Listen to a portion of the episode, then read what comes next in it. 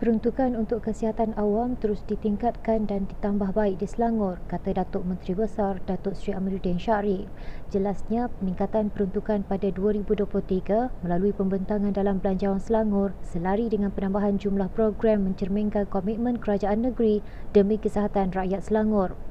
Pada pembentangan Belanjawan Selangor 2023 lalu, kerajaan negeri memperuntukkan 65.6 juta ringgit bagi meneruskan pelaksanaan pelbagai program berkaitan kesihatan awam untuk manfaat rakyat Selangor tahun depan.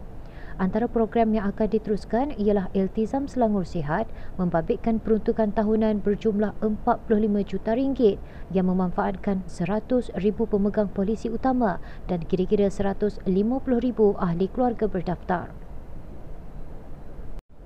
Duli Yang Maha Mulia Sultan Selangor, Sultan Syarafuddin Idris Shah Al-Haj berkenan berangkat ke majlis santapan malam bersama ahli-ahli Dewan Diraja Selangor di Istana Selangor, Kuala Lumpur pada 12 Disember lalu.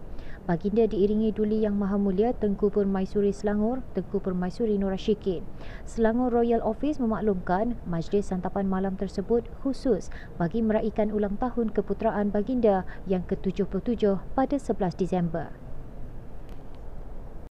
Duli Yang Maha Mulia Sultan Selangor Sultan Syarafuddin Idris Shah Al-Haj dan Duli Yang Maha Mulia Tengku Permaisuri Selangor Tengku Permaisuri Nur Ashikin mensahirkan rasa sedih dan duka cita atas pemergian almarhumah Tok Puan Pengiran Zaliha Pengiran Haji Tengah pada usia 72 tahun. Almarhum meninggal dunia pada pukul 6.45 petang 14 Disember 2022 di kediamannya di Shah Alam. Selangor Royal Office memaklumkan almarhumah merupakan kerabat diraja Brunei dan isteri kepada ahli Dewan Diraja Selangor Tengku Indra Pahlawan Diraja, Tengku Datuk Setia Putra, Tengku Azman Shah. Program Usahawan Siswa Zahkro, Anjuran Perbadanan Kemajuan Negeri Selangor PKNS akan diperluas kepada usahawan mikro yang meraih jualan lebih RM300,000 tahun depan.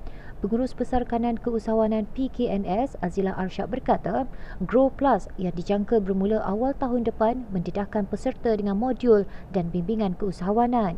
Beliau ditemui pada sesi pitching dan majlis graduasi program Grow 2022 di bangunan Ibu Pejabat PKNS semalam. Seramai 30 peserta terdiri daripada usahawan berusia 21 hingga 35 tahun didedahkan dengan bimbingan dan latihan meliputi 10 modul menerusi program GROW. Antara modul yang diketengahkan ialah pengurusan strategik, modal perniagaan, pengurusan keuangan, jualan dan pemasaran secara konvensional dan digital, pembangunan produk dan ekspor, pengurusan sumber manusia serta pensyarikatan. Uh, Grow Plus ni kita open pada kecil dan sederhana bermakna 300 ribu sales ke atas. Dan Grow Plus ni buat kita akan dedahkan juga pada satu platform export ready. Jadi dia banyak platform uh, untuk dia melonjakkan lagi perniagaan dia ke uh, pasaran dalaman dan luaran. Perdana Menteri Datuk Seri Anwar Ibrahim menjelaskan bahawa tidak akan ada kenaikan tarif elektrik yang menjurus kepada kenaikan kos sara hidup rakyat.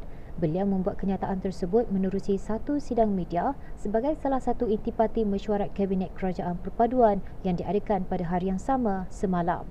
Katanya jika ada kenaikan tarif, ia hanya akan dikenakan kepada syarikat multinasional yang menyediakan perkhidmatan ekspor kerana tarif sedia ada terlalu rendah selain subsidi yang tidak seharusnya diberikan kepada syarikat gergasi. Tambah beliau lagi, kenaikan tarif elektrik ini tidak akan melibatkan rakyat, industri kecil sederhana, IKS, syarikat pertanian dan pengeluar makanan. Kita memutuskan supaya uh, cadangan awal untuk menaikkan tarif uh, elektrik itu tidak diteruskan.